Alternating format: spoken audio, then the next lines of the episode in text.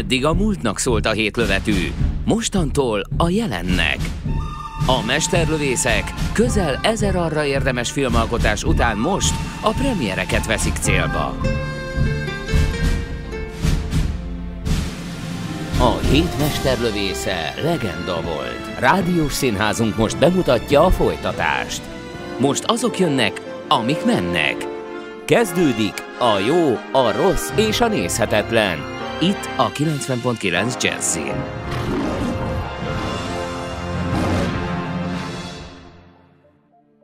Szervusztok, kedves hallgatók! Nyári Gáborral, Puzsér Robival, Hello, Horváth hello. Oszkárral ezúttal a jó, a rossz és a nézhetetlen. És velünk van Roman Polanski legújabb alkotása. Ez nem más, mint az Igaz történet alapján című film. Lamentáljunk már ezen, ezen az állításon akkor rögtön, hogy igaz történet alapján. Hány filmben írják ezt ki, és vajon melyiknek mekkora az igazságtartalma? Ö, ennek sem ekkora, ezt tudjuk. Uh-huh. Tehát, hogy ennek sem ekkora. Ez nem igaz történet alapján készült ez a film, hanem ez egy regénynek az adaptációja, amely regénynek is az a címe, hogy igaz történet alapján. Valójában ez egy Hú, de ilyen... posztmodern, hú, de meta. De ez teljesen posztmodern koncepció. Ugye a filmnek a végén megtudjuk, hogy a, a könyvnek a címe, ami az egész film során inspirálódik, meg készül, az az igaz történet alapján. Tehát valójában az a könyv készül el a film végére, amely könyvet Mhm. mm-hmm. Roman Polanski adaptált, feldolgozott filmvászonra, és elkészített, és ezt a filmet láttátok most. Tehát, Tehát ez, nem ez... a film, hanem az abban lévő könyv készül igaz történet alapján a fikción belül. Ami készületett akár igaz történet alapján Ezzel is. a mondattal a Fargo operál ugye nagyon jól mind a filmben, mind a sorozatban, erről már egyszer beszéltünk. És ugyanekkor a hazugság. Hogy mindig kírja, hogy az alábbi események Minnesotában ö, játszottak le 1986 júniusa és szeptembere között, amiből egy rohadt szó nem igaz, Igen. de még így hónap-nap pontossággal leírja, hogy mikor, mikorra hazudja. Igen, és végignézed, és teljesen nyilvánvaló, hogy nem történt meg. Az Igaz Történet alapján című Roman Polanski filmben mi történik? Egy éppen nagy sikerre ö, szertett írónő a siker közepette válságba kerül, hogy mi, miről is írja meg a következő könyvét, és ekkor... Nagyon fontos, hogy ez egy ekkor első könyves szerző. ez az első könyve Igen. volt? Ez a nagyon nagy sikert Igen. aratott könyv? És az első könyve ö, dedikálása kapcsán ismerkedik meg egy fiatalabb nővel, aki egy ideig segít neki, de szépen lassan úgy érezni, hogy ezért a segítségért ö, sokat fog kérni. Az a, rendkívül, megeszi, szinte megeszi az életét. az a rendkívül érdekes, hogy az az Emmanuel Zeigner játsza ezt az Mhm. írónőt, aki a nagyon klasszikus, nagyon ikonikus Roman Polanski filmben, a Keserű mézben játszotta a csábító fiatal szépséget. Ott a Christine Scott Thomas volt az idősebb feleség, aki visszafogott, az idősebb, hát, Hát, talán nem. egy pár évvel. Nagyon dögös volt a Christine Scott Thomas mindig, Igen. szerintem most is az, Igen. de hogy minden esetre ő volt a visszafogottabb, kevésbé élettel teli feleség. Ez az Emmanuel Zeigner, volt Zeigner a csábító. igen. volt ez a, ez, a, ez a fiatal, gyönyörű csábító nő. Most ezt a fiatal, gyönyörű csábító nőt, ezt, a, ezt az Eva Green által ö, ö, játszott karakter ö, Testesíti testesíti hordozza. Ö, Az Emmanuel Zeigner, az pedig beleöregedett tulajdonképpen abba a szerepbe, a, ami, ami a, mm, a, aki a, a történetben a csábításnak a tárgya.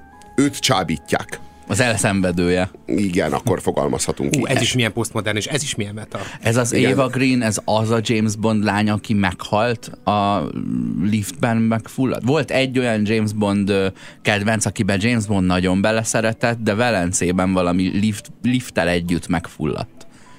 A Casino a ugye? A, nem tudom melyik James Bond filmben van, teljesen felkészületlen vagyok A- James Bond film Bond lány halálokból. Uh-huh. Némelyiket csak hátba lövik, de őket nem sajnálta annyira. Meg ugye a Lazenby-nek a feleségét ölik meg a, a, az ő felsége titkos szolgálatárában, amiben megházasodik a James Bond. Micsoda izé, James, Ja, ja, ja, James Bond tagadás ez a jelenet. Borzalmas. De a, a nászútra igyekezvén már az M1-es bevezető szakaszán ö, lelövik a lányt. Igen, az a film az, az méltatlan a James Bond ö, kultuszhoz, meg az egész James Bond mitológiához, azt szokták mondani. Tehát az, az teljesen kilóg ebből a James Bond mm. világból. Szóval, hogy ez a nő, ez az Emmanuel Zegner, ezt, ezt, ezt imádtuk, ebben mindannyian szerelmesek voltunk a, a keserű méz nézése során, meg az azt követő évtizedekben. És most azt látjuk, hogy a csaj az az megöregedett, hát mondjuk úgy 25 évvel később vagyunk, de hogy... Igen, megöregedett az túlzás, persze hány évesen alkotod ezt Hát a egy késő véleményt? középkorú nőről Aha. beszélünk. Igen, igen, igen, és, és de, de még mindig van benne valami, valami elragadó. Még mindig van benne valami, valami csábító, még mindig van benne valami szépséges. Például a lakása.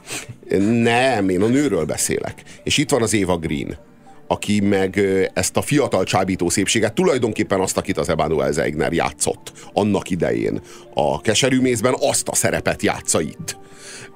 Ennek a nőnek a, a figurája az e- ez, ez talán a legérdekesebb az egész filmben, főleg azért, mert nagyon ritkán adnak a rendezők olyan instrukciót egy szereplőjüknek, hogy játszad egy ilyen kétfenekű instrukciót, játszhat hamisan a karakteredet. Tehát neked az a dolgod, hogy egy, hogy egy ilyen csábító fiatal nőt játszál, de ez a nő, ez valójában nincsen tisztában önmagával, folyamatosan szerepet játszik, nem a valós önmagát adja, hanem egy ilyen hazug spleen van folyamatosan az arcán, egy ilyen hazug megjátszott mosoly, és hogy neked itt valójában úgy kell eljátszanod ezt a csajt, hogy ennek a csajnak az, a hazugságával, a hazug spleenjével együtt kell eljátszanod, tehát egy kétfenekű dobozt kapsz, mm-hmm. először is el kell játszanod azt a nőt, aki elfolytja azt, aki ő ténylegesen, és miközben eljátszod ezt az elfolytó nőt, el kell játszanod egy élethazugságot, amit ez a nő táplál a környezetével szemben,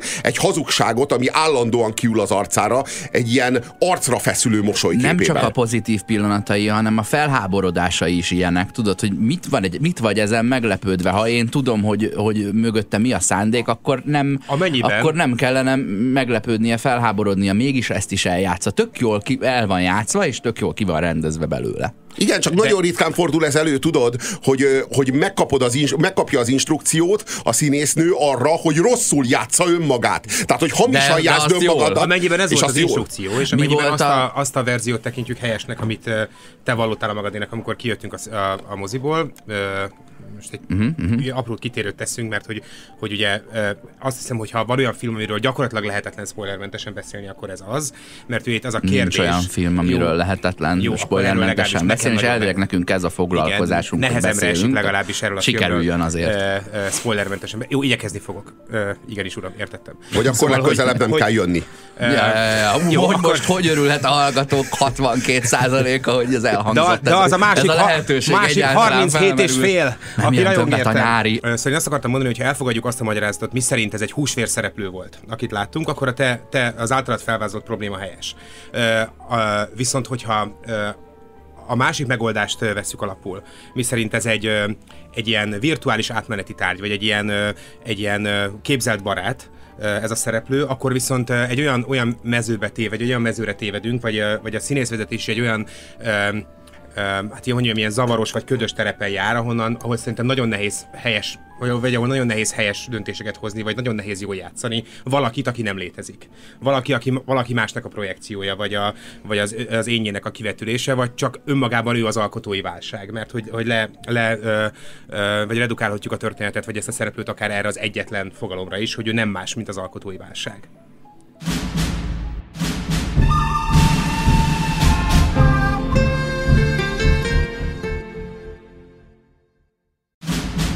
Aktuális filmek, premierek, Guzsér Robertel, Horváth Oszkárral és Nyári Gáborral. Ez a jó, a rossz és a nézhetetlen. Itt a 90.9 Jazzin. Az Igaz Történet alapján című Roman Polanski filmről beszélünk, ami az első órában nagyon zavarba ejtő, igazán nem tudjuk, hogy egy milyen műfajú filmet látunk. Felvetődik a lehetősége annak, hogy itt egy leszbicid keserű mézet látunk. Aztán ez az elképzelésünk eloszlik. Jól is hangzik ez. Igen, túl jól hangzik, de aztán eloszlik, és nem. Kiderül, hogy nem, nyári nem meg erre. is kérdezte az első percben félhangosan a moziban, hogy hm, fognak ollózni? És nem ollóznak. Ez És most nem- spoiler? igen, igen. Hát ez az, de, De ez nem belefér. akkora, igen, belefér, Igen, sajnos aztán, nem. Aztán, ö, aztán én nekem volt egy olyan gondolatom, hogy akkor ez kifut egy thrillerre, mert hogy a Polanskinak vannak ilyen filmjei is, amik ilyen magánéleti drámák, drámaként indulnak, és aztán, aztán ö, kiderül, hogy ez mégiscsak egy thriller, és a végén menekülni kell az elől a barátnő elől, akivel korábban még az volt az elképzelés, hogy talán ollózni fognak, stb. Tehát ö, kiderül, hogy, ö, hogy ez az őrült, megszállott szerel, szerelmes nő, ez valójában olyan mértékben birtokolni akarja a hősnőnket, hogy akár el is pusztítja, csak ne lehessen másé. Na. Tehát, hogy az egész belefut egy ilyen féltékenységi hisztériába, meg egy ilyen birtoklási ö, tébolyba, és hogy ezt fogjuk nézni, és hogy egy thrillerbe találjuk És- magunkat, és ez sem történik Vannak meg. pillanatok, amikor úgy tűnik, hogy már-már ez úgy jön. tűnik, hogy a történet gyakorlatilag plágium, mert hogy annyira erős az analógia a Stephen King Misery című filmjével, hogy, hogy már-már, már-már felháborító. Ugye az a film arról szól, hogy, hogy egy horror rajongó nő karmai közé kerül teljesen véletlenül a kedvenc könyveinek, a kedvenc horror könyveinek a szerzője, és magának akarja tudni az írót, ugye szőröstül, bőröstül, és ha jól emlékszem, meg is kínozza és elismeri a lábait azért, Mhm. hogy az író ne hagyhassa el az otthonát, és hogy a, a hátralévő éveiben a történeteket már csak neki írja. Igen, igen, És igen, ez a- ez és a- ez a van to- is egy pillanat, amikor Kathy úgy Bates tűnik, és Billy Crystal, csak tippelek. Nem Billy Crystal, Nem, nem, hanem... de valami hasonló nem, figura? Nem, nem, nem, hanem a, hanem a ő, ő volt Sa- Santino a, a keresztapában. Ah. Tudod? James Caan. Felvetődik ugye még egy lehetőség, a szellemíróság, vagy a négerkedés problémája. A négerkedés Van egy ilyen könyve, van egy ilyen, van egy, van egy ilyen filmje is a Polanskinak, ugye Igen. a Szellemíró című film. Ja, a Szellemíró című Ráadásul. film. Ezzel is dolgozik. Mhm. Igen, és azt gondolom egyébként, hogy egyik megoldás sem teljesen elvetendő. Tehát nem arról van szó szerintem, hogy ezek egyike sem igaz, ezek mindegyike igaz, de ezen De kívül a film van még egyiket egy... se igazolja. Egyiket sem igazán, de azért mindegyik megoldás, illetve egyik megoldás sem, sem kell szerintem teljes egészében elvetnünk. A, ami Bocsánat, ö, egy-két szó vicc bűnözés itt rakadna belém, a, mert hogy John Tortúra jutott eszembe, és ha már a tortúránál tartunk, akkor tartsunk a tortúrónál is.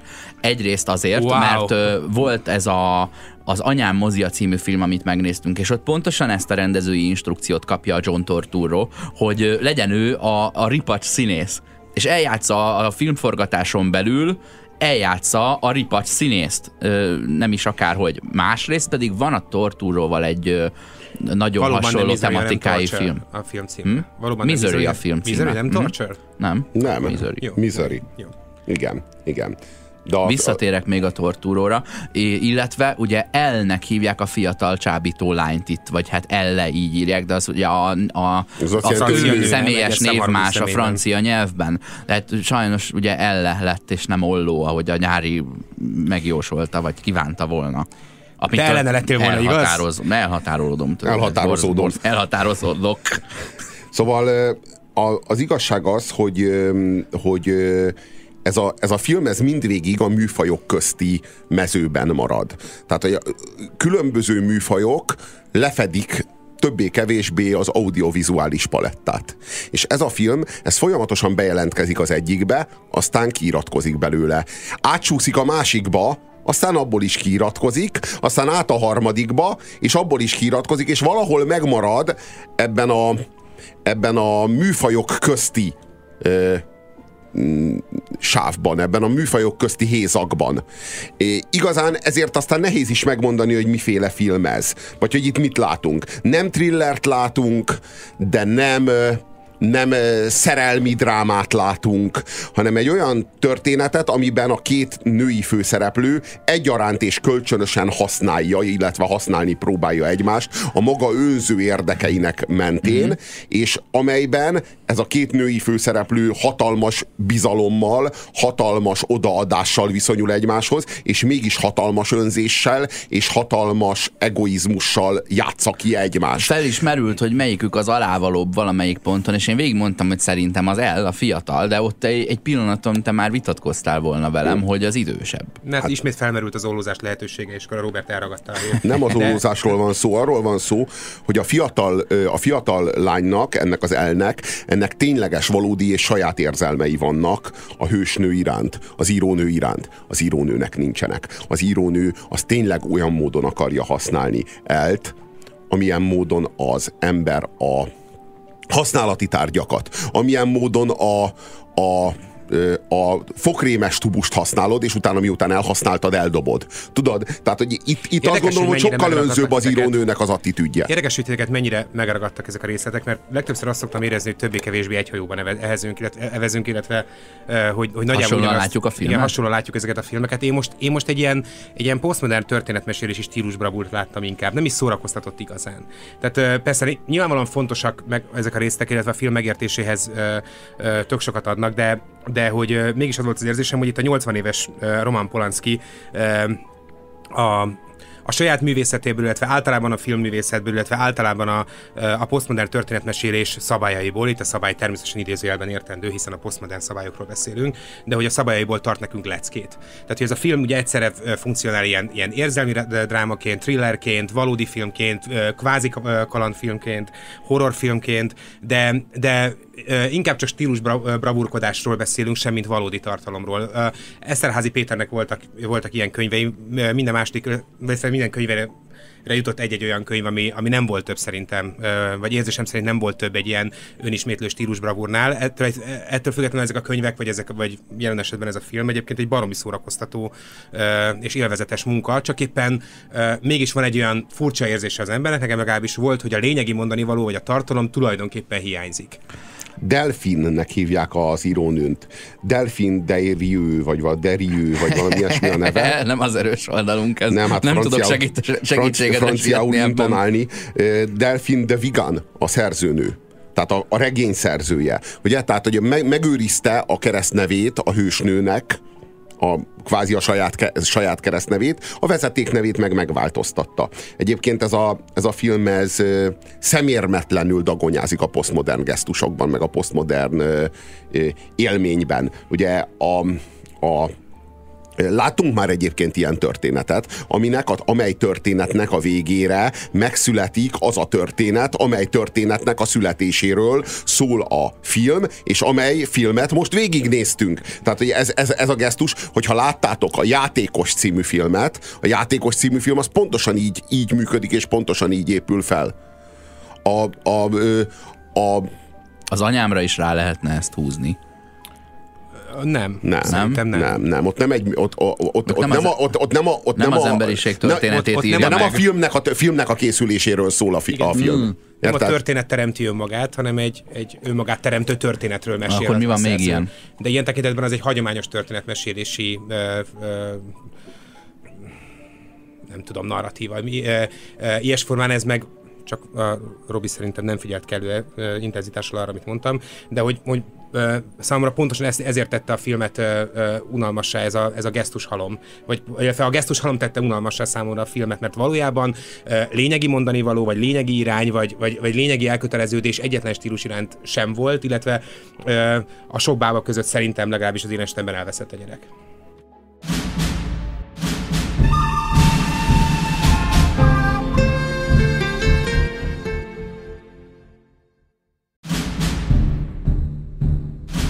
A jó, a rossz és a nézhetetlen hármasra áll az IMDb-n. Csak tudnám, miért kell minden sikeres brandről még egy bőrt lehúzni. Arra tettem az imént utalást, az Igaz Történet alapján című film kapcsán, hogy a Robert Altman már 1992-ben megtette ezt a gesztust. A Rövidre film... vágva, mik ezek? Nem, ez ja, a ez játékos, nem... amiről beszéltem az imént. Jó, jó, a játékos. A játékos című film, amelyben... Amely... Legyünk őszinték, hogy egyikünk sem Hülye, De az egy beszél. egészen kiváló film. Uh-huh. Egy egészen kiváló film.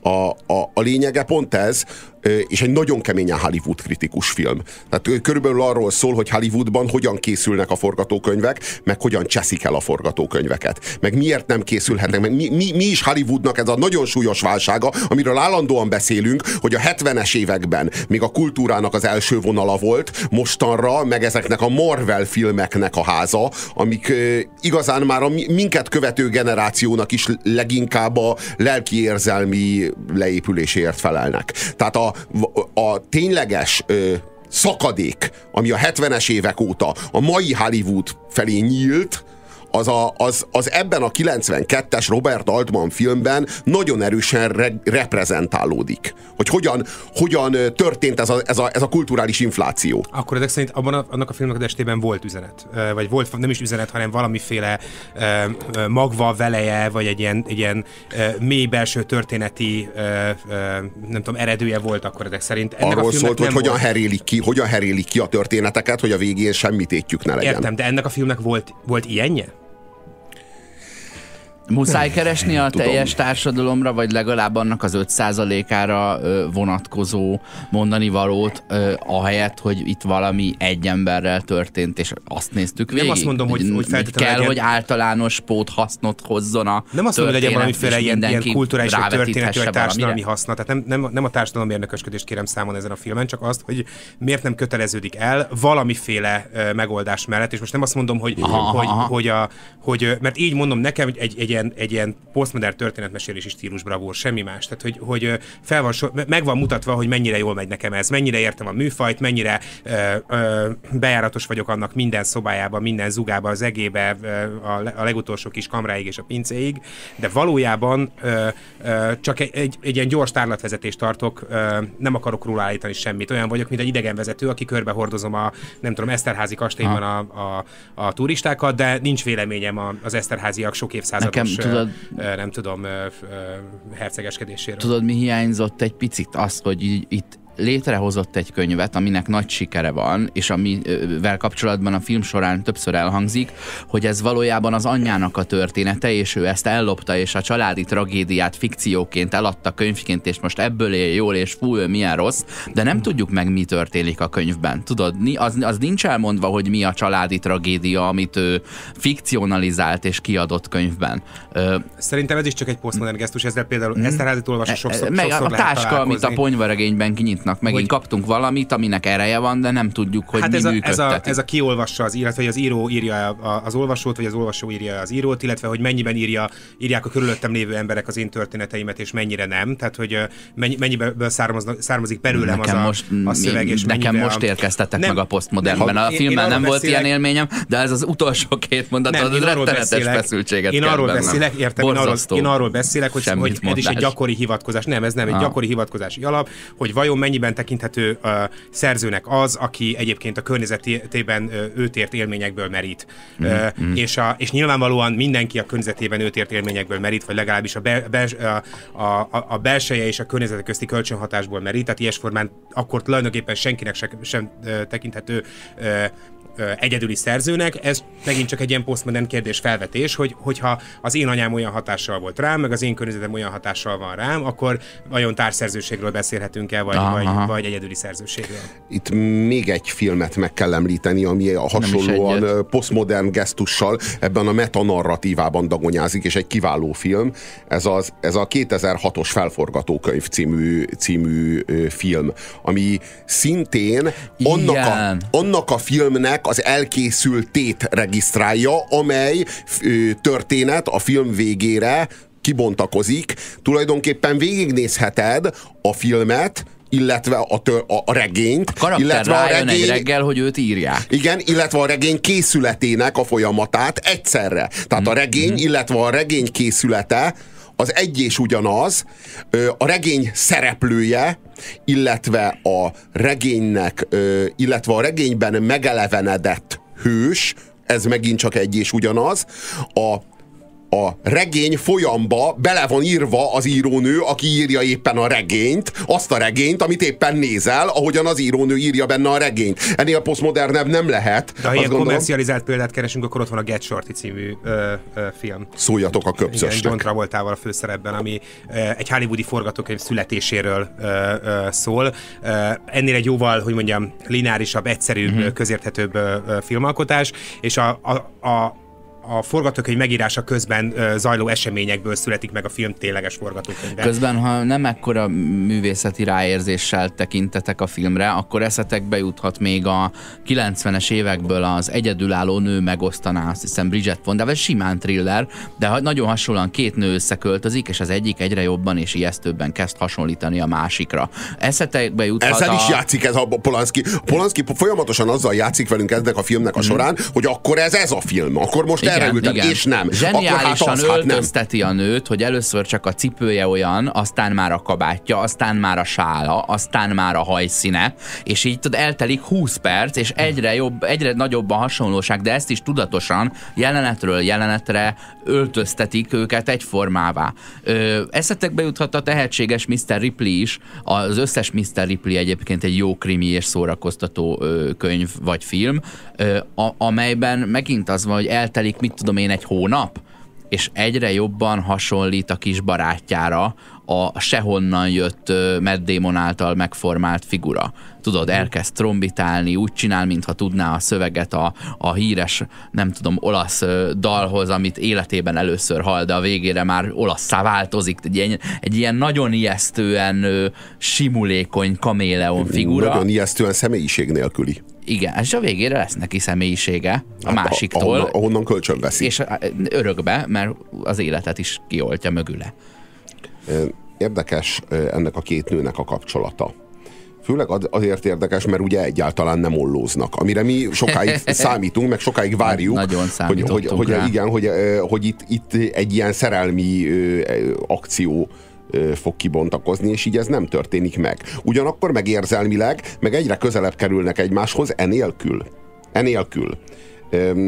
Én, én nem vagyok ám meggyőződve arról, hogyha a Roman Polanskinak nincsen ez a Hát ez a 13 Mhm. Szex- éves, szexbotránya. igen, 13 éves mm. szűzlány, akit abuzált análisan, amint azt tudjuk, akkor itt... Akkor ne- itt jobban belemegy a részletekbe. Megvan az esély, ezt hogy a jogosítványát. Lehet, ez itt hogy ollózásra, ollózásra kerül a sor. Úgy tűnik, hogy Roman Polanski azért már ne, viszonylag nehezen nyúl ehhez, a, ehhez az eszközhöz. Meg szerintem más oka van, nem ettől tart. Mi lehet az oka? Akkor, szerinted- mész se csinálta volna meg, és még számtalan más filmet sem. Az előtte volt, nem? De nem. felerősíti, figyelj, itt csábításról beszélünk, és hogyha a szexet kivonod belőle, sokkal jobban kiszagolható és kiérezhető az, hogy a csábításnak itt a személyiség a, a középpontja, hogy jaj, ő mennyivel tudatosabban tervezi az életét, ő milyen jól ki tudja zárni a zavaró tényezőket, jé, ő mennyivel inkább ihlettel teli, mint én.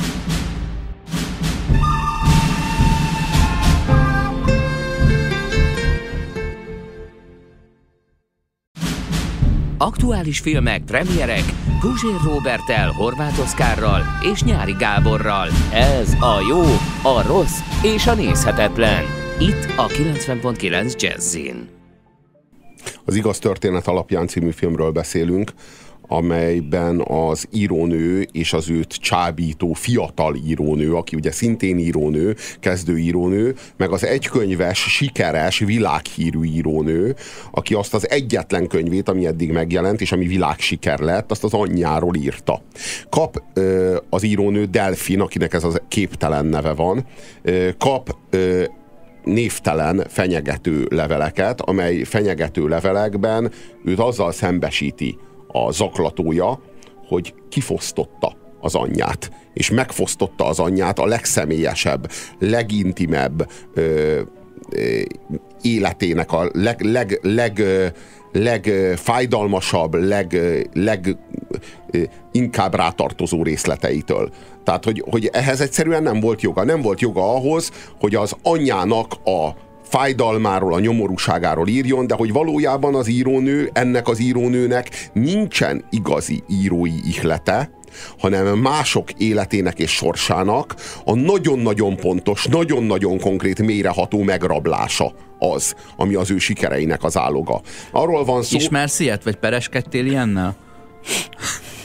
Szerintem ez, szerintem ez minden íróválsága. Ebből is következik egyébként az, amit az imént mondtam, tehát hogy nem uh, uh, itt, itt még továbbra is a szerzőről beszélünk. Nem is tisztázódik soha, hogy kírja ezeket a leveleket. Még csak az sem derül, az, az, sem válik nyilvánvalóvá, amit eleinte sejteni vélünk, hogy az ő barátnője az el az, aki ezeket a leveleket írja. Eleinte egyébként mindjárt ezt gondoljuk, hogy a, a zsarolás vagy a közelférközés uh, egyik, egyik útja ez, vagy az egyik eszköze ez, vagy fegyvere ez, hogy, hogy uh, ilyen módon is megpróbálja borzolni uh, az írónő idegeit el. Uh-huh. De aztán kiderül, ez a történetből nem derül ki, hogy a leveleket valójában kiírta. És szerintem ez sem szól semmi egyébről, mint arról, hogy az alkotónak igenis van felelőssége, és annak, aki a saját sorsába beemeli a, a, a, a családtagjait, a, a, a, ír az anyjáról, a, a, a, be, a család belső drámáiról. A, a, a, Robi nagyon bólogat, hogy nem, de mondja. De szerintem nagyon is egyértelműen erről van szó. A, az, e- a, egy könyv megírását követően, ráadásul most egy első könyves szerzőről beszélünk, aki először éli át azt a, azt a válságot, ami szerintem egy, egy, egy hmm. nagy alkotás befejezését követően kialakul hmm.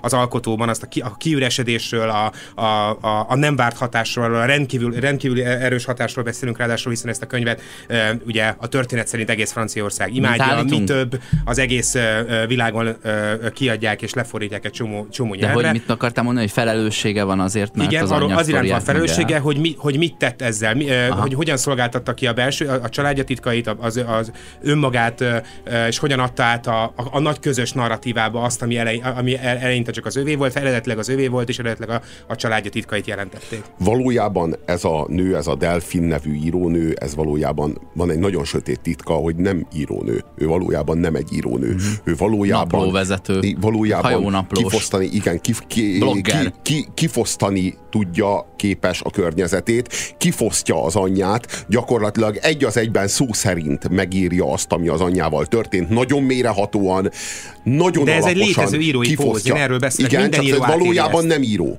Valójában, Valójában nem egyik író. író sem író. Nem, ez nem igaz. Te azt mondod, azt mondod, hogy a Tolkien is ugyanígy a családtagjainak a sztoriait írta meg. Pontosan, így van, pontosan. Erről, erről beszélek, igen. Szerinted a, van, van, a van író... ura az a Tolkien szüleinek a lánykérésének a, az útja. Tolkien nagyon, nagyon nehezen nyilván... vette rá magát, hogy megkérje az anyja kezét. Nem, nyilván Inkább a Tolkien ült egy szobában, félretette az összes percepciót, ami érte őt valaha életében, a családját, az első világháborút, a barátságát Louis Carroll-lal, mindent, amit, amit félre, vagy, vagy, vagy nem tudom ki volt a izenek a, a még a szek- szekrényes mesének a szerzője. Az nem, a Lewis Carroll, az, az, az, a, Alice az a. Alice, igen. Uh, mindegy. Tehát a lényeg az, hogy mindent félretett, gondolom, akkor ezt uh, uh, Robi kiürestette az elméjét, nem gondolt önmagára, nem gondolt a saját sorsára, nem gondolt a, a, a, a, a saját történeti és lélektani előzményeire, és úgy írta meg a gyűrűk urát. Nyilvánvalóan nem.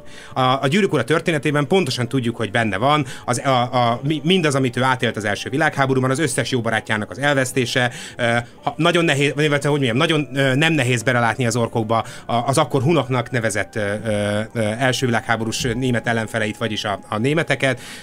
Szóval én ezt azért mondom, hogy, hogy nincs az az író, aki ne a, ne a saját történetéből, illetve az őt körülvevő világból merítene. Igen, de Hogyha- azért ha... pontosan érzékeljük, hogy ezek között azért léteznek fokozati különbségek. Természetesen Tehát ki léteznek. lehet fosztani Így gátlástalanul, van, és aki családregényt ír, és ráadásul a saját családjának a történetét írja meg, az valószínűleg ugyanezzel a válsággal küzdik, miután befejezte a művét, hogy úristen, mit tettem. Csinálhatsz kollást, meg csinálhatsz fénymásolatot is. Érted, hogy hány, hány helyről szedted össze?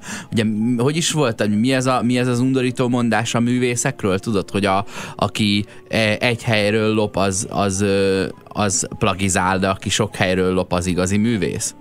Hogy van ez a mondat?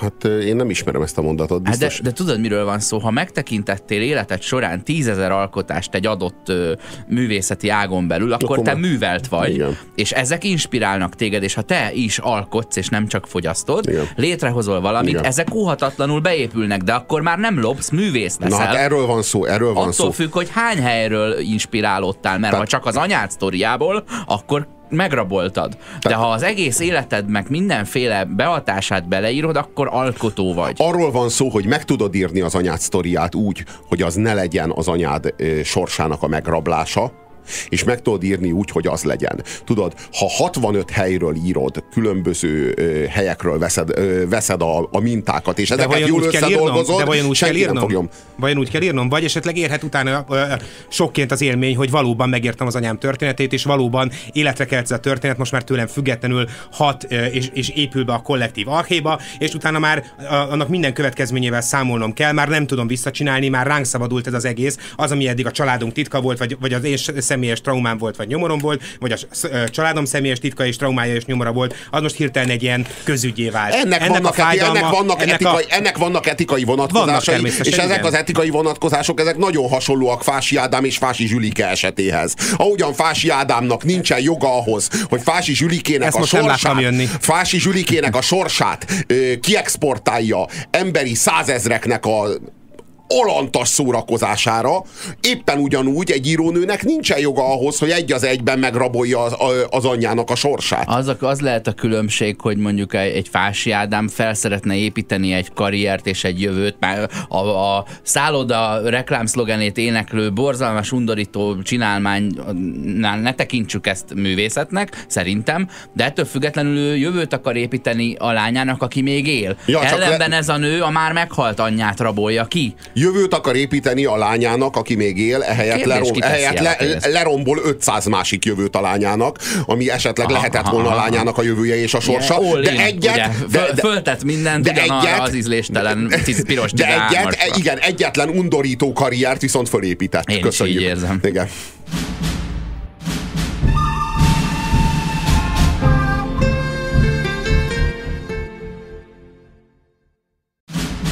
Aktuális filmek, premierek Guzsér Robertel, Horváth Oszkárral és Nyári Gáborral. Ez a jó, a rossz és a nézhetetlen. Itt a 90.9 Jazzin. Spoiler alert! Ezen a ponton túl az jöjjön velünk, aki már megnézte a filmet. A következő bejátszásban a cselekmény fordulatairól derülhetnek ki részletek az igaz történet alapján című filmről beszélgetünk, amelyben egyébként a 80 éves Polanski nagyon szépen megragadja azt, hogy a, mondjuk a social médiában hogyan támadnak betéged, mint sikeres embert. Azt megértem, hogy azt be tudja jól mutatni, hogy egy hirtelen felkapott írónőnek milyen nehéz elviselnie a sikert, és a tetemre hívást, és a, a kritikát, és a szeretetet, és a figyelmet, és a kötelező programokat, de ez is egyébként remek, remek módon be van mutatva. Meg hát megtudtuk a filmből, hogy ami az angoloknál a tea, értsd, süteményzabálás orba szájba, ez a tea, amit hoznak nyolc tálca sütit, meg egy csésze teát. Szerinted teáznak, vagy sütiznek? Na, az itt, itt a, a franciáknál úgy néz ki, a kávé az egyenlő a borral. Meghívja, meghívja kávézni Delfin, Elt, és mind a ketten bort isznak, ez a, ez a kávézás náluk. Egyébként elhívja el Delfint ö, kávézni, Delfin eljön kávézni, és rögtön a borot van az elnek a kezében. A szokásos. Igen, na most, hogy ez, ez, is, ez is azt jelzi, hogy a meghívás során ö, én visszafogott vagyok, udvarias vagyok, uh-huh. teszek egy gesztust, uh-huh. ez szól a kávénak, de uh-huh. amikor elfogadja a meghívást, már felbátorodom, és amikor megérkezik, már egy borral a kezemben várom. Uh-huh. Igen, tehát hogy valójában az egyik, az egyik gesztus, az a visszautas, az még kicsit a visszautasításnak szól. Tudod, amikor meghívlak kávézni, és te esetleg nem jössz el, az nem olyan kényelmetlen, mintha meghívnálak vacsorázni, és te nem jössz el. Nagyon akarom, van egy... dolgok, amikor valaki ott alszik nálad véletlenül, pedig sose kér érted, tudod, csak véletlenül ott már, volt már ilyen, hogy valaki mm. ott aludt nála, de nem akartad, hogy ott aludjon, valaki de azt hitte, hogy a barát, azt hitted valaki, hogy a barátod? És... Jaj. Ö, ellenkező neműre gondolunk most ö, egyébként, ja, de persze azonos neművel is oké, okay, mert a barátoddal is lehet ez kellemetlen, de hát miért ne aludhatna ott nálam egy barátom bármikor? De egy nő, akitől nem akarok semmit, mégis ott alszik, az rettenetes. Igen. Igen. Már elnézést, hogy panaszkodom. Egyébként, ha már... Innen, innen, innen, igen, ez, igen, ez most nagyon, nagyon méről tört elő. Innentől kezdve... Talán nem is biztos, hogy feltétlenül ez a film okozza ezt a válságot, Oszkár. Igazából ezt akartam összesen elmondani a teljes rádiós pályafutásom során. Most éreztem alkalmasnak. A hallgatók most nem látják, de átnyújtottam egy telefonszámot. A tiéd? A, 60-as? Egy, Érdekes. Egy pszichiáteri, aki, aki ezeket a gondokat... Nyárinak 60-as a számom. kezeli. Szóval egyébként volt 60 telefonszámom. széjjel spoilerezhetitek a filmet, elérkeztünk De a lényeg a szerintem órához. egyébként és bevallom őszintén, mindezdeig erre a megfejtésre nem gondoltam, de ha már egy ilyen nagyon sokféle módon értelmezhető filmről beszélünk, vagy hogy ennyire, ennyire hogy milyen tágra alakította Polanski az értelmezési keretet, akkor, akkor szerintem az az olvasat sem teljesen helytelen, hogy ez egy anyalánya viszony is egyúttal ha már egyébként a, a bűntudatról beszélünk, illetve arról, hogy ki használ kit. Mert hogy egy ponton túl nyilvánvalóvá válik, hogy az írónő pusztán eszköze lesz egy, egy szándéknak, amit ugye az eljelenít meg, amennyire egyébként az e, írónő... Amennyire el lesz az eszköze egy szándéknak, amit meg az írónő jelenít Így, azt meg. mondom, hogy mindegyik olvasat helyes, de ha mondjuk most csak ezt az olvasatot vizsgáljuk, akkor van egy ilyen lehetőség is a filmben, és itt van ugye a, a, ezeknek a filmnek a gyökértelensége, vagy a, vagy a, vagy a rétegzettség problémája, hogy nincs, nincs belső mag, csak egy újabb réteg, meg egy újabb réteg, meg egy újabb réteg. Egy hagyma. És ha most igen, egy hagyma, és hogyha most kicsit a végére kell ugornunk a, a, ennek az elemzésnek, akkor én azt mondanám, hogy nekem ezzel a filmmel az igazi bajom az, hogy nagyon sok a stílusbravúr, és nagyon kevés a film. Tehát, hogy nézed, nézed, nézed, nézed, mindig van egy újabb megfejtés, egy újabb megoldás, egy újabb lehetőség, egy újabb irány, egy újabb út, egy újabb elágazás, egy újabb három felé tartó elágazás, egy ilyen, egy ilyen, egy ilyen filmtörténet, vagy egy ilyen, egy ilyen film narratívai, nem tudom, fraktál, ami, ami önmagán belül tartalmazza a, a megfejtést, majd egy újabb megfejtést, majd egy újabb megfejtést, de nincs film. Én vártam a végén egy koronacsakrát, amin keresztül katapultálunk a mennyországba. Tudod? Tehát, hogy így lesz a végén egy nagy értelmezés, ami majd az egész filmet értelmezni fogja, és majd ö, magába integrálja a korábbi értelmezéseknek a kudarcát, vagy de valami ilyet, vagy hogy, félreértéseit. hogy rájössz, hogy a, valójában végig valakinek a halála előtt lejátszódó 5 másodpercét néztük Én nem erre számítottam, én Tudod, arra jaj, de számítottam, gyönyörű. hogy azt értem meg a filmből, és, és vélhetőleg ez volt egyébként a Polanski szándéka, csak szerintem nem jött át annyira, amennyire szándéka szerint át kellett volna, hogy ez jöjjön, hogy az alkotói válságról tudunk meg valamit. Esetleg egy, egy élete végén járó, egyébként nagyszerű rendező alkotói folyamataiba pillanthatunk bele, megérteti velünk, hogy amikor az ember megszül valamit, ami aztán tőle független életet kezd el élni, egészen pontosan itt most egy ilyen, ilyen virtuális szülésről beszélünk, az alkotásról beszélünk, akkor az, az miféle ilyen néha egészen drámai belső folyamatokat indítanak, vagy indíthat el. És, és ennek a furcsa, ennek a fiktív figurán keresztül valahogy megértjük, mármint elszerepén keresztül, aki nem más szerintem, mint az alkotói válság, és akkor most jön a spoiler, hogy a film ugye azt a megoldást kínálja föl, végül végső megoldásként, hogy el nem más, mint maga az alkotói válság, ő nem létezik a könyvlapjain túl. hanem valójában egy, valójában egy Fight Clubot látunk. Ugye a Harcosok klubja című filmnek volt az, az a végső nagy megfejtése, hogy a két főhős valójában egyetlen főhős, a főhősünk és a főhősünkhöz tartozó ö, alternatív én, az ő bátrabb énje, kvázi a bátyja, a belső bátyja, aki vezeti őt azokra az utakra, amelyekre ő a maga nyárs polgári szorongásaitól folytogatva nem mer rálépni. Nem mer rálépni az életnek arra a vakmerő, arra a proaktív útjára, amire őt rávezeti a saját Igen, csak Tyler. Durden a jobbikénye a, a Harcosok klubja főhősének, míg ez a figura el egyértelműen egy, egy trauma mit semmi nem, más. mer, mit nem mer megtenni, és mihez kell neki el? Ahhoz, hogy például legyen pofája nem elmenni egy elvállalt iskolai előadást megtartani például. Uh-huh. É, igen, igen. Ahova aztán elmegy helyette ez a, ez, a, ez a nő, akiről kiderül, hogy aztán mégsem ment el helyette, hanem csak azt hazudta, hogy elment helyette. De a problémám nekem az, hogy legvégül még ezt a koncepciót, amit megoldásként kínál fel a Polanski számunkra, ezt is dekonstruálja. De nem Mert a pecsételi probléma meg, az hogy ez az- a megoldás, hanem nyitva adja egy picit. Tehát én még el tudnám képzelni, hogy ez a nő létezett. Ez a problémám, Egy hogy, pici hogy nem állít, van erre, egy Nem csinálja meg hogy- azt, elmondom, hogy amit a harcosok klubja, igen, hogy na gyerekek, ez a filmnek Ez, a ez a filmnek a megfejtése, Csá. igen. Na de ezáltal a Harcosok klubja az így egyértelműen és minden kétséget kizáróan egy modern koncepció. Minden ízében modern koncepció. Ehhez képest ez a igaz történet alapján ez nagyon erősen át, átlóg a posztmodernbe. A problémám nekem az, hogy valójában önmaga posztmodern koncepcióját, illetve az alternatívaként felkínált modern ö, Fight Club szerű koncepciót egyaránt dekonstruálja. Ugye arról van szó, hogy a hősnő a történet végén, a történet végén teljesen a Tortúra című filmbe torkollunk. Egy olyan, egy, egy, egy ilyen vidéki házikóban fogva tartja el Delfint az írónőt, megmérgezi patkányméreggel kiátsza, a telefonját elolvassa, stb. stb. stb. Tehát, egy, És legvégül, amikor És el- csalódik benne, mert hogy ugye írónő- megtudja, hogy az írónő is használja őt, nem csak ő az írónőt, és ugye a nagy megfejtése Polanskinak erre a történetre az az, hogy az írónő Delfin valójában skizofrén, vagy hát nem, nem ez a helyes kifejezés, hanem multiplex személyiség. Tehát van egy nagyon-nagyon súlyos pszichózisa, tehát egy nagyon-nagyon súlyos mentális betegsége van, amely mentális betegségből ő onnantól kezdve, hogy megmérgezi saját magát, kvázi elmérgezi meg őt, de mivel hogy el nem létezik, ezért aztán nyilvánvaló, hogy az írónő mérgezi meg saját magát patkányméreggel, amiben majd nem belehal, ami után a férje megkérdezi tőle, hogy drágám, miért akartad megölni magad, amire ő azt válaszolja, hogy nem én akartam megölni magam, hanem el akart megölni engem, de elnek semmi nyoma. Sehol semmi nyoma. Ha viszont ez így van, és el mindvégig az írói válságnak az antropomorfizált alakja, hogyha el valójában úgy viszonyul a hősünk, hősnőnkhöz, ahogyan Tyler Durden viszonyult annak idején, akkor ez azt jelenti, hogy a hősnőnk Delfin önmagát mérgezte meg, kvázi öngyilkosságot kísérelt meg, méghozzá anélkül, hogy tudott volna róla.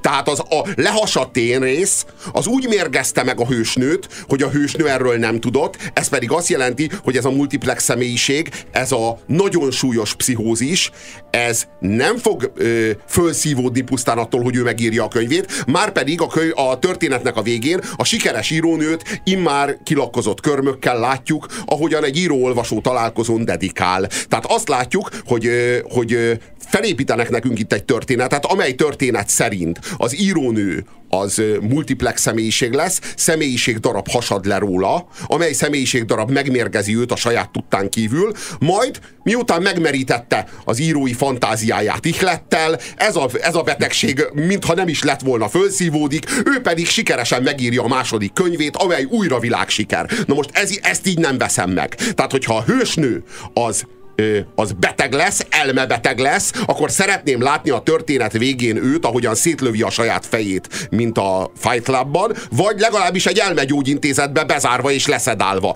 De ne csináljunk a multiplex személyiségből aztán sikeres írói ihletet, mert ezáltal valójában az egyetlen megmaradt értelmes koncepciót, ami által a filmet, ezt a 100 perces élményt értelmezni tudnánk, ezt is dekonstruálja a rendező.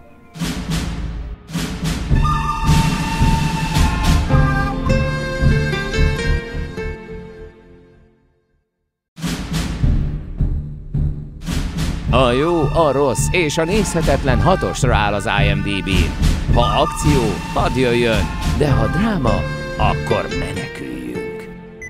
A következő bejátszásban a cselekmény fordulatairól derülhetnek ki részletek. Az Igaz Történet alapján című filmről beszélgetünk továbbra is. Ugye most már ö, lehult a lepel a film végéről, spoilerezünk szépen. Ö, arról megy a vitatkozás, hogy ö, a rendező nem pecsételte le az aláírásával, hogy igen, a filmnek a megoldása az, hogy, hogy el az egy képzelt személy. Mindannyian így értjük, csak érthetnénk egyébként hagyományosan is, továbbra is. Ö, Eszembe jutott, a 71. percben jutott eszembe, hogy ez lesz a filmnek a megoldása, hogy a Fight Clubot nézzük gyakorlatilag. De előtte egy perccel a 70. percben ö, azt gondoltam, hogy ez egy olyan történet lesz, ugye el elmondja, hogy meghalt a barátja, mert szétlocsantotta a saját fejét, illetve az apja talán úgy halt meg, hogy bennégett egy házban.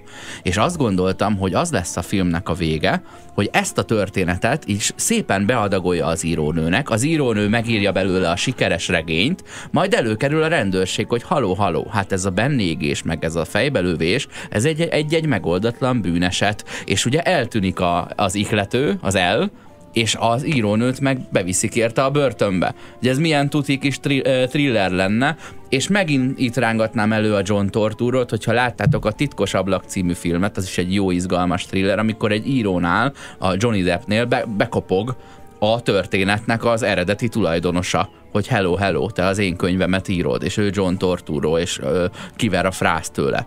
Ö, sőt, eszembe jutott egyébként a Helen Mirren főszereplésével készült Adóság című ö, film is, ahol a ahol izraeli ügynökök a, a Birkenaui sebészként emlegetett náci orvost kell, hogy kivégezzék, és akkor ez megtörtént 40 évvel ezelőtt, a 70-es években, és erről írt egy könyvet a Helen Mirren, és a lánya istenként tekint rá, és ünneplik, és stb., de hát valami súlyos titok van a háttérben, ami miatt kínozza őt, a lelki ismeret, és egy jó film, nézzétek meg, mert még egyszer a címe az adóság, a másiké pedig a titkos ablak, és ha már a lelki ismeretnél tartunk, ha ha el az az ő írói válságát, meg az ihletettségét és a menőbb vagy a pofátlanabb személyiségét testesíti meg, akkor ezek a levelek, amiket fenyegetésként kap a családtagja, tagjaitól, ez lehet, hogy csak a lelkiismeretét te- testesíti meg. Tehát talán hát a levelek sem imént. léteznek. Igen, ezt mondtam az imént, hogy a levelek nem léteznek, De hanem ez nem, a... hát ő írja a leveleket saját magának. nem léteznek. Ahhoz elég bedobja a levelet. Érdekes, be, tehát érdekes, hogy ezt, ezt mm-hmm.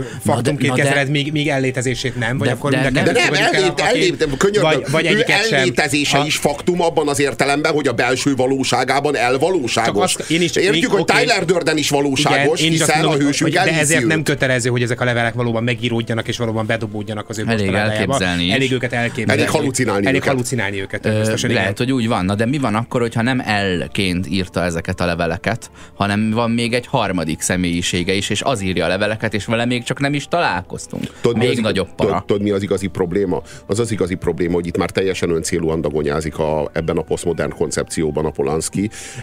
Ötféle különböző műfajnak rakja le a stílusjegyeit, pusztán, hogy megvezessen minket, és a nagy tanulsága, a nagy, nagy végső értelmezése ennek a filmnek az az, hogy na hát ez a Polanski, hát ez valami elképesztően ö, birtokolja az eszközöket, és valami elképesztő, ö, elképesztő bravúrral, elképesztő szakmai tudással tud minket rávezetni egyik műfajra, majd azt dekonstruálva átvezetni a másikra, majd azt is dekonstruálni, de hogy Tényleg ezt látjuk, és ezt mégiscsak, tudja. Mégiscsak arra, vá, arra vágyunk, Róla hogy film. legvégül, legvégül kapjunk egy érvényes értelmezést, és ezáltal Hmm. legyen egy film élményünk. Tehát legyen egy élményünk, hogy a Polanski elmesélt nekünk valamit. Végül az az élményünk, hogy a Polanski elkezdett nekünk mesélni valamit, de nem azt mesélte. A, a, aztán folytatta valahogy, de azt sem mesélte. Minden Végül idős befejezte rendező- valahogy, de azt sem mesélte. Az a baj, hogy ez a gesztus még csak nem is, ahogy már az imént egyébként el, nagyon sokféleképpen elmagyaráztuk, még csak nem is egyedi, és még csak nem is előzmény nélkül való, de van egy nagyon hasonló ö, ö, mondjam, rendezői történet, ö, a, a Woody Allennek a Hollywoodi történet című filmje, ami ö, nekem ez jutott eszembe nagyon sokszor a film megnézését követően, ö, hogy Woody Allen is tulajdonképpen az alkotás nehézségéről beszél ugye ebben a, erről a film, ebben a filmében. Ez a film arról szól, hogy Woody Allen felkérést kap egy, egy kicsit ilyen európai stílusú film Művészfilm. megrendezésére, egy művészfilm megrendezésére, és a, a, a, a rendezőt játszó Woody Allen a film készítésének első órájában megvakul. És vakon rendezi meg a igen, filmet. Nem, nem a, a szó eredeti értelemben, tehát nem a szeme világa sérül meg, hanem, hanem ez egy ilyen mentális vakság, egészen a film befejezéséig ő nem lát a világon semmit, és egy, egy tolmácson keresztül, illetve a, a, az elvált feleségén keresztül képes csak kapcsolatot tartani a stábbal, de mindvégig úgy kell csinálnia, mintha látna, hiszen micsoda világbotrány lenne, hogy kiderülne, hogy a híres rendező nem látja Ez egy nagyon- az általa beállított jeleneteket. vicces vígjáték. A, ez egy vicces vígjáték, de ugyanúgy per természetesen az alkotásról beszél, arról, hogy amikor az ember belehúzódik egy ilyen dologba, amikor egy olyan komplex és óriási valamit alkot, mint a film, akkor valóban elveszíti a látását egy bizonyos értelemben. Nagyon kemény. Abban a tekintetben mindenképpen, hogy, hogy megszűnik a, a, az a külső nézőpont, megszűnik az objektivitás, megszűnik a, az érzelmi távolságtartás, pontosan azért, hogy az alkotás teljes lehessen, tökéletes és hogy mondjam, hogy, hogy, hogy aláereszkedjék az isteni ihlet, ahhoz valóban el kell veszíteni minden távolságot, és tökéletesen alá kell merülni. Csak hogy egyúttal a, a távolságtartás elvesztésével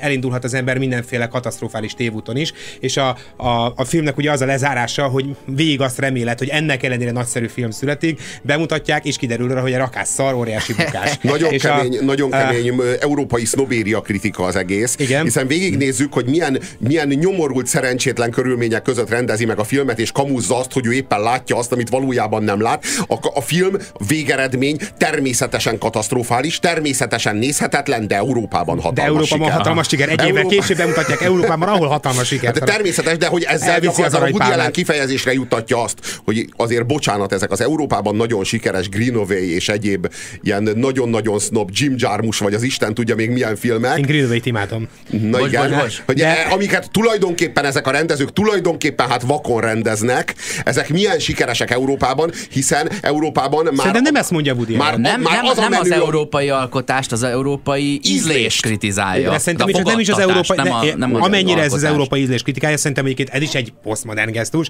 amennyire ez az európai ízlés eh, kritikája, annyira az európai ízlés melletti elköteleződés is. Tehát ugyanakkor azt is mondja, hogy amely, amire az amerikai közönség és az amerikai kritika vak, és amennyire hollywoodi megoldásokat várt volna ettől a filmtől, és amennyire nem kapta meg, olyannyira a befogadóbb, mélyebb, kulturáltabb, ez idézőjelesen értendő, kulturáltabb Európában viszont vevők voltak az én de azt is kifejezi, de azt is kifejezi, hogy Európában már gyakorlatilag nem látnak a sznobizmusuktól, már nem látják, hogy mennyire szar ez a film. Hát könyörgöm, a rendezője vakon rendezte ezt a filmet, ti meg zabáljátok, nyomorultak. Hollywoodban legalább az emberek Milyen a sajátos saját nézőpont? szemükkel- Milyen Ez- sajátos nézőpont, hogy nincs nézőpont? milyen sajátos nézőpont, hogy ilyen szar ez Hogy a film. nézőpont. Nem is vártuk, hogy ilyen szar lesz. Igazából Amerikában meg azt mondják, hogy milyen sajátosan szar ez a film, na dobjuk ki a szemétre. Tehát, hogy tulajdonképpen én okay, a... de ez egy érvényes vita. Ennek a, ennek a filmnek a feloldása, vagy a, vagy a, a, a, a végső, a, a Woody Allen által felvetett végső kérdés, hogy ez most egy nagyszerű művészfilm, amit csak az európai kultúra képes befogadni és értelmezni, vagy egy rakás szar, ez számtalan film esetében egyébként egy valódi kérdés.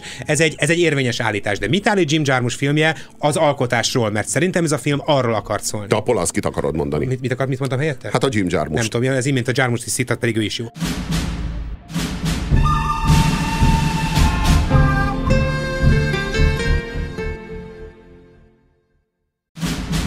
Aktuális filmek, premierek, Puzsér Robertel, Horváth Oszkárral és Nyári Gáborral. Ez a jó, a rossz és a nézhetetlen.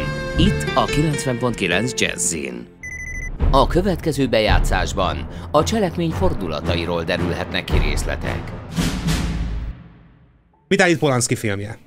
Mármint az alkotásról. Állít valamit? Tehát meg, megkapjuk a megfejtést? Van egy olyan feloldozásunk a végén, vagy nem is feloldozásunk, tehát a, a kérdés egyáltalán felvetődik? Szerintem, a, szerintem a, a egyetlen dolog, amit kapunk ettől a filmtől, az az, hogy a Polanski most már szemérmetlenül pózol saját magának és a saját gesztus világának. Tehát kitalál egy gesztust, és ebben a gesztusban ő, ő művészileg mémesül jó, Jó, hajt. nekem van egy megfejtésem a nyári kérdésére, ami kevés, kevésbé arcátlan, mint ismét beletörölni a lábunkat a rendezőbe, hogy mutogatja az eszköztárát, de nem farag belőle semmit. És ez pedig az, hogy ha bármi általánosat bemutat ez a film, amit így lehetne használni a világ megértésére, akkor lehet, hogy azt mutatja, hogy, hogy lássátok, hogy hová kell lemenni, hogy valami nagyot alkos, hogy bele kell betegedni ahhoz, hogy egy mű létrejöjjön. Tudod, Aki hogy ez, tudás akar lenni, ez, a, ez a személyiség tudjuk. hat, hasadásos probléma, ez azt mutatja be, hogy, hogy mennyire felörli az embert, mire egy olyan regényt, vagy filmet, vagy bármit az asztalra tesz,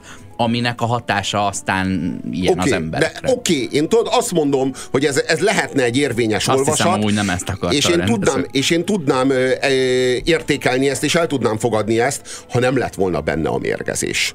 A, ebben a sztoriban. Tudod, ha nincs benne a mérgezés a sztoriban, akkor elfogadom és tudomásul veszem, hogy el az valójában az írónőnek, Delfinnek a belső történése, hogy valójában el azért jelentkezett be az írói fantáziába, hogy az ő sorsa, az ő élete ö, hordozza a, a fenéksúlyját ennek a következő készülőkönyvnek, de tudod az, hogy ez a hősnő ténylegesen, toxikusan a valóság és a droglabor által kimutathatóan patkánymérget csempészet ennek a nőnek, a, Aha. nőnek az ételébe, ez, ez Ez gyakorlatilag, ez kóros. gyakorlatilag Az a gondod, hogy ilyen szituációban nem mozigépészt kell hívni, hanem mentőt. Igen. Ez, ez, ez a problémát, hogy felelőtlen... Nem, meg, meg arról van szó, hogy ha te megmérgezed saját magadat egy lehasadt résszel, akkor te nem egy sikeres írónő értem- vagy, ért- értem vagy sem egy sikeres író, hanem egy, hanem egy, egy ö, hasadt személyiség, aki elmegy gyógyintézetbe. Én kerül. értem a problémádat, de szerintem ez, ez feloldható mondjuk azzal, már itt nem tökéletes feloldás természetesen, de hogy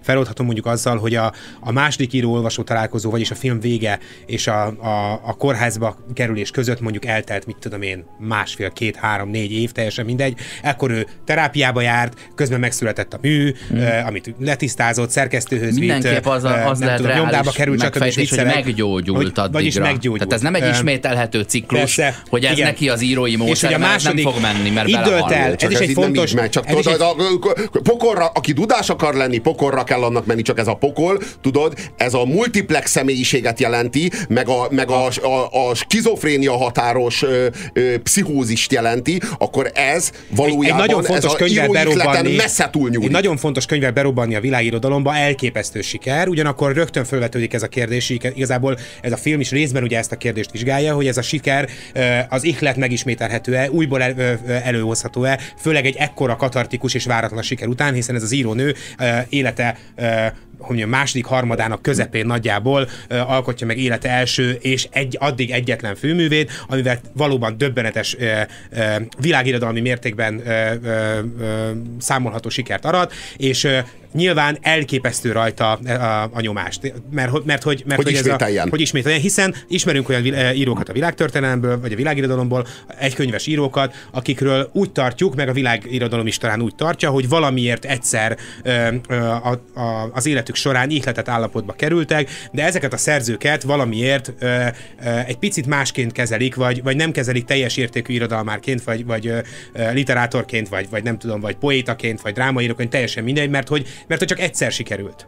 Ö, Ez mindannyiunkkal egyébként így van, ha valami egyszer sikerül, az nem sikerül. A, ez az egy kísérlet nem Ha meg tudod kísérlet, meg ismételni? tudjuk ismételni, akkor te már valóban író vagy. Inkább az a És kérdés, hogy ha egyszer tudod megcsinálni, akkor te nem tudod, csak sikerült. De ettől még sikerült, csak nem tudod. A- Mert a- nem tudod megismételni. De és akkor mi van? Mit számít Aha. a világ szempontjából, hogy azt a tíz könyvet, az kétszer öt Két ember írta Szerintem ez nem a világról könyvet, szól. Vagy tíz ember írt Ez egy jó könyvet. Ez a világról szól, és nem is az egóról szól, hanem a senkinek szól. nem Szerintem a hallgatom meg az művészéről összes szól. albumát. Igen, de mert nem gondolom, hogy mindegyik jó lesz. Nem érdekel, hogy az összes dolga Igen, de ez a jó-e. művészénről szól, hogy én tudom, még egyszer képes vagyok-e ihletett állapotba kerülni. Ez az. Vagyis én, de ez az, nem egészen az ego, mert szerintem a művészén ébredésével együtt megjelenik egy, egy újfajta tartalom is a személyiségben, és a nő ezt keresi magában, hogy ez ott van-e még, vagy kiégett egyszer is mindenkor. Felvetnék. És a, a Ebben a tekintetben ez is egy nagyon, hogy mondjam, egy nagyon klasszikus, már-már, hogy mondjam, ilyen ásítóan unalmas posztmodern történetmesélési gesztus, hiszen ezt is láttuk már nagyon sokszor, hogy, hogy a, a, a a, a, ezek az, ugye az írás nehézségei, amiről az, tulajdonképpen már beszéltünk, és az írás nehézségei, a kiír kicsodát, a, meddig terjed, terjed az írójén, és hol, hol jönnek be már azok az etikai kérdések, mint például mondjuk a saját anyám tetteinek belemesélése a történetbe, hogy meddig sérülhetnek a körülöttem élők, meddig sérülhetek én, mit és hogyan kell feláldoznom azért, hogy mikor beszélhetünk már narrat, meddig beszélünk még narratíváról, és mikor metanarratíváról, tehát mikor írja a történet az írót, és meddig írja az író a történetet. Ez a Facebook kérdés is szerintem valójában erről szól, amikor ő arról beszél, ez is egy ilyen posztmodern felétett gesztus, hogy az, az nem az ő oldala, és azt valaki más üzemelteti. Mhm, Hát persze, hiszen a, a Facebook személyiségünk egy virtuális személyiség, nem egészen mi vagyunk. De ez mi is vagyunk, de ügyes, mégsem egészen személy, teljesen. személyiséglopás a személyiséglopásban. Igen, és egyébként a film címe is ugye ez a, ez a igaz történet alapján is egy tökéletesen konstruált, már-már ilyen Eszterházi bravúrokra emlékeztetően tökéletesen, konstru, tökéletesen konstruált mondat, hogy az igaz történet alapján egy olyan mondat, ami önmaga felé mutat folyamatosan. Sosem lehet megtalálni a, a, ebben az egyetlen, ebben a, ebben a három szóban rejlő igazságot, hogy hol kezdődik a fikció és hol ér, hol ér véget a valóság, hiszen ha valami igaz történet alapján készült, akkor Mhm. ugye az lehet, az tartalmazhat egy százaléknyi igazságot is, meg Ja, 99 meg Magyarót, meg aloe verát, Ez ugye ugyanakkor a rögtön- század. százalékban. igen, a, a, ugye a Harmonia uh-huh. Celestis nyitó mondatára emlékeztet a, arra, hogy kutya nehéz dolog úgy hazudni, hogy az ember nem ismeri az igazságot. Szóval, hogy ez igazából ugyanaz a gesztus, ugyanaz a felütés megint, hogy, hogy nem tudom, hogy hol, érek én, hol, hol ér véget az én személyiségem, és hol kezdődik a történet. Szóval Ö, De ezt már láttuk, ezt elmondták, igazából csak ezt akartam mondani, hogy ezt elmondták nagyon sokan, nagyon sokféleképpen, és nagyon nehéz klasszikusról beszélni a posztmodernben, hiszen a posztmodern ö, mint gesztus tagadja ugye a klasszikust, de hogyha van ilyen, hogy klasszikus posztmodern irodalom, vagy klasszikus posztmodern filmművészet, akkor ez a sokadik darabja ez a film, nem pedig egy új, újszerű megközelítés. itt vetném fel azt, hogy amennyiben az L egy fiktív ö, személyiség, vagy a lehassadt valamilyen személyisége az írónőnek, akkor mégsem lopott sztorit ír, hanem egy eredetit. Sőt, lehet, hogy az anyja története sem az anyja története, hanem azt is egy lehassadt személyiségéről írta, és akkor soha nem volt ez a nő imposztor, meg, ö, meg tolvaj, hanem Jó. ő egy nagyon eredeti Hanem író, nagyon- de az eredetiségnek az ára az egy mentális A betegség. lényeg az, hogy egy művészi, fa, hogy, egy, hogy itt, itt egy, művé, egy belső művészi fantázia kivetüléséről beszélhetnénk, ha nem lenne a mérgezés. Sajnos a mérgezés teszi ezt pszichiátriaivá ezt a dolgot, hogy a- egyszerűen arról van szó, hogy a Polanski a film Nem. végén már nem tudott ellenállni a kísértésnek, hogy az egészet átdobja egy Ha minden gesztus, hogy egy kicsit minden gesztus tortúra legyen. szimbolikusnak tekintünk, akkor ezt az egyet miért nem? Tehát ez, ezért nem értem, hogy miért ragaszkodsz ehhez. Mert Azért, mert, azért, mert a nőnek a férje, vele. azért, mert a Nem nőnek, egyedül. a nőnek a férje, aki nem írva van, mondja a nőnek Honnan azt, tudjuk? hogy ki van, hogy Honnan tudjuk, hogy ő megint nem a személyiségének csak egy újabb uh, rétege? Uh, Honnan tudjuk, hogy egyáltalán láttuk ezt a filmet? Talán nem is voltunk moziban, talán csak az írónő fantáziája, hogy mi elmentünk és végre érted a postmodern Robert? Vagy a nagyon hosszú, igen, Végre? nagyon hosszú idő kellett hozzá.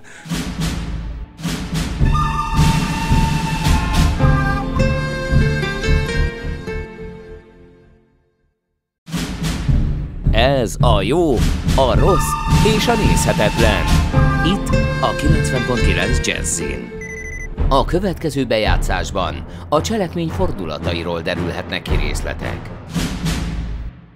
Az igaz történet alapján című film annyira komolyan veszi magát, meg a saját posztmodern koncepcióját, hogy a filmnek a címe csak a filmnek a legvégén lesz kiírva. Tehát a film elején nem látjuk a címet, a film elején úgy kezdődik el a film, mint mint akármelyik James Bond film, csak lemaradtunk aztán, volna az mint elejéről. akármelyik James Bond film. Egyből akció? Nem, csak, ez, csak, csak nincs főcím. Uh-huh. Tudod? Tehát egyből, egyből elkezdődik a film, és a főcímet a végén kapjuk meg, a legvégén, amikor már láttuk a történetet, amely történet a könyvbe került, és amikor megmutatják nekünk a könyvet, amely készült abból a történetből, amit az elmúlt száz perc alatt néztünk, a könyv címe igaz történet alapján, a kamera rázumol, és ez már a filmnek a főcíme, a film legvégén. És új bűne van a nőnek, hiszen azt hazudja, hogy igaz történet alapján készült, holott ő képzelte az egészet.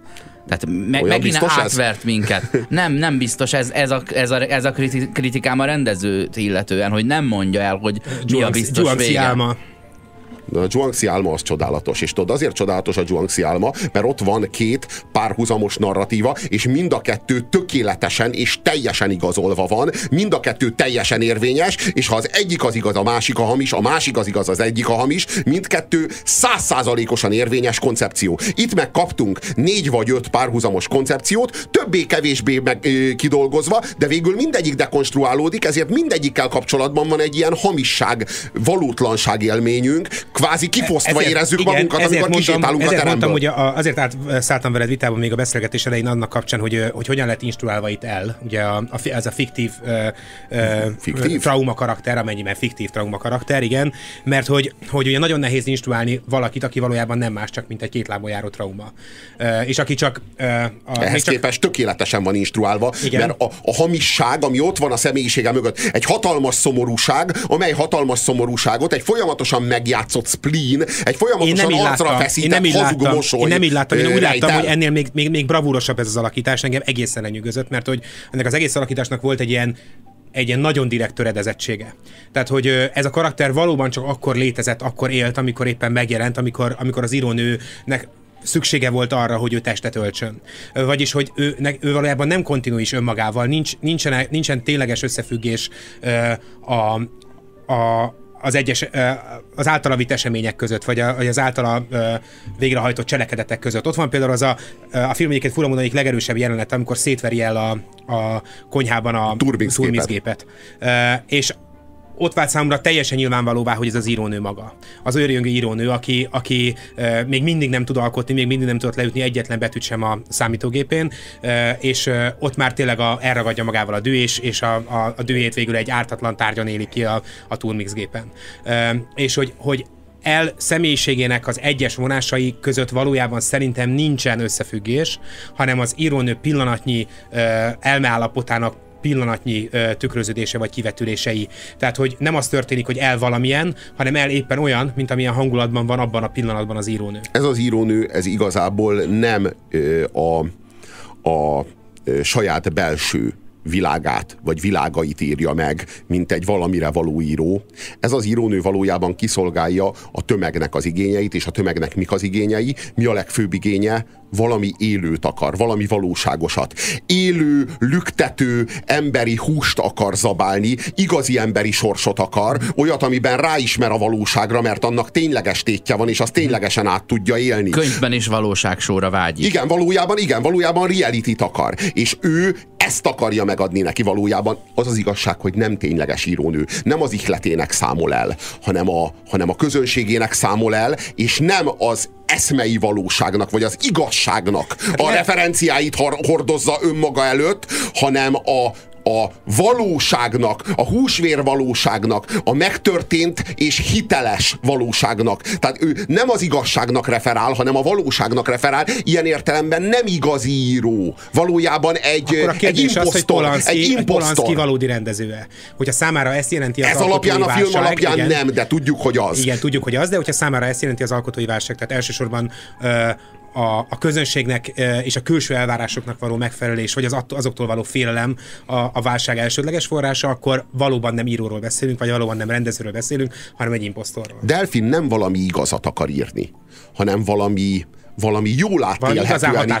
Igen, valami jól átélhetően megtörténtet. Valamit, amiben ott van a személyes fájdalomnak a fedezete. Egyébként erre ad, ad utalást uh, uh, fura módon Polanski, mert ugye amikor el, elkezd mesélni önmagáról, persze most felvetődik a kérdés, hogy vajon nem a saját történeteit halljuk-e, vagy az írónő saját történeteit halljuk-e, hanem egy, vagy, vagy egy fiktív történetet hallgatunk el szájából, vagyis ott születik meg a fikció a szemünk láttára, de hogyha ezt fikciónak tekintjük, akkor viszont ez egy elég silány fikció, egy elég, elég thrillerszerű, kicsit horrorisztikus, uh, uh, nagyon hatásvadász koncepció a, a nővel, akinek, akinek meghalt a férje, öngyilkos lett a férje, öngyilkos lett az anyja, és az anyja tetemébe kapaszkodva haldokolt még egy folyosó, vagy a, vagy a haldokló anya testébe kapaszkodva négy évesen sírdogált egy folyosón, e, e, mindenki által elhagyatva, aztán rájuk gyújtották a házat.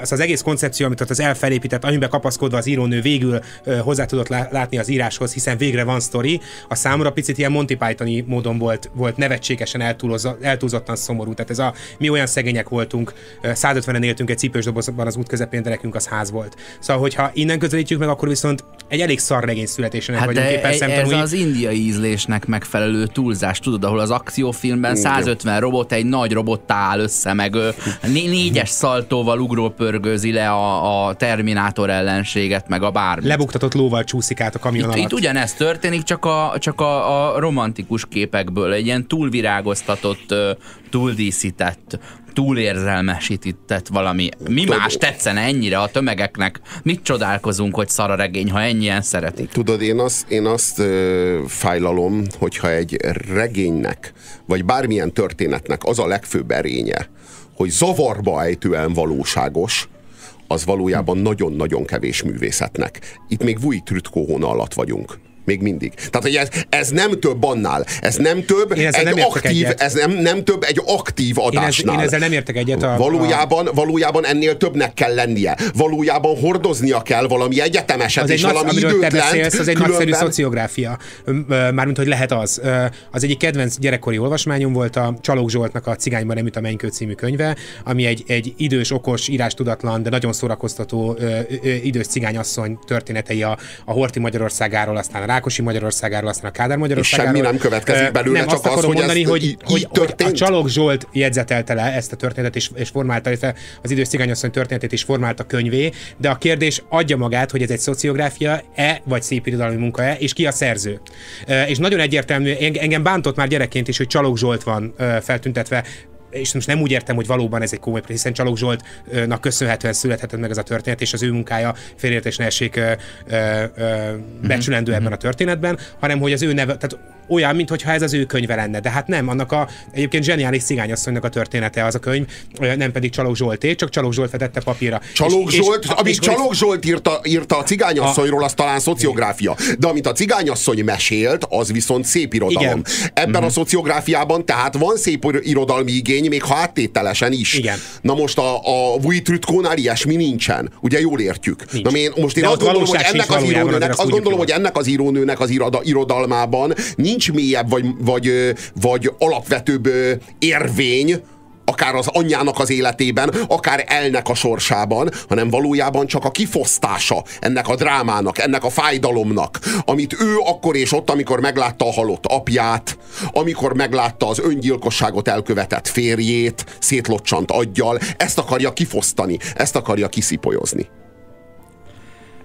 Hány pontot ér akkor szerintetek az IMDB-n az ott eddig összegyűlt 1500 ember ö, véleménye tükrében 5,6 pontnál járó film. Nagyon szerint. 1500 szavazat alapján? Uh-huh. Az Avengers hány szavazat alapján lett? 297 ezer szavazat volt, amikor beszélgettünk róla. Éppen. Ez egy, igen, és akkor, akkor volt 9.1-es. Szóval, hogy ez, ez nagyon szerény ez az 5.6, de én azt gondolom, hogy, hogy nem alaptalan. Tehát, hogy ez nem, ez nem igazságtalan. Hát a, nagyon le akarjuk egyszerűsíteni ezt a kérdést, akkor ez egy nagyon jól uh, konstruált, nagyon ízlésesen előadott posztmodern stílus történeti közhely. Uh, és ahogy Eszterházi Péter mondta, egy közhely ugye ugye addig közhely, amíg, amíg ugye azt mondjuk róla, hogy de ez is egy közhely, és hogy egy közhelyről valamiről azt, azt mondjuk, hogy közhely, az is egy közhely, és hogyha azt mondjuk erről a közhelyről, hogy ez egy közhely, amiről azt mondjuk, hogy egy közhely, ez egy közhely, és ezt nagyon sokáig mondjuk, ez csak eljutunk abba a pillanat, abba a fázisba, ahol még nem jutott el senki, és akkor az már nem közhely. Közhely szingularitás, vagy mi az? De, Igen, de hogy... Valójában hogy, ez a közhely, ez is egy ilyen postmodern Jolly Joker. Tudod, bármikor le lehet dobni az asztalra, hogyha nincsenek érveid. Aha. Olyan, mint az alapműveltség. Uh, igen, azt, de, de ugyaneszt, pont ezt nem tudod, pedig én, én, igen, én is tehát stílus alap. bravúrt, én is stílus bravúrt tízesre értékelem, mint filmet kettesre, akkor azt átlagoljuk, akkor ez mondjuk 5,37. Jaj, hát te Érdekesen megszavaztad az. IMDb-t. Megszavaztad az IMDb-t.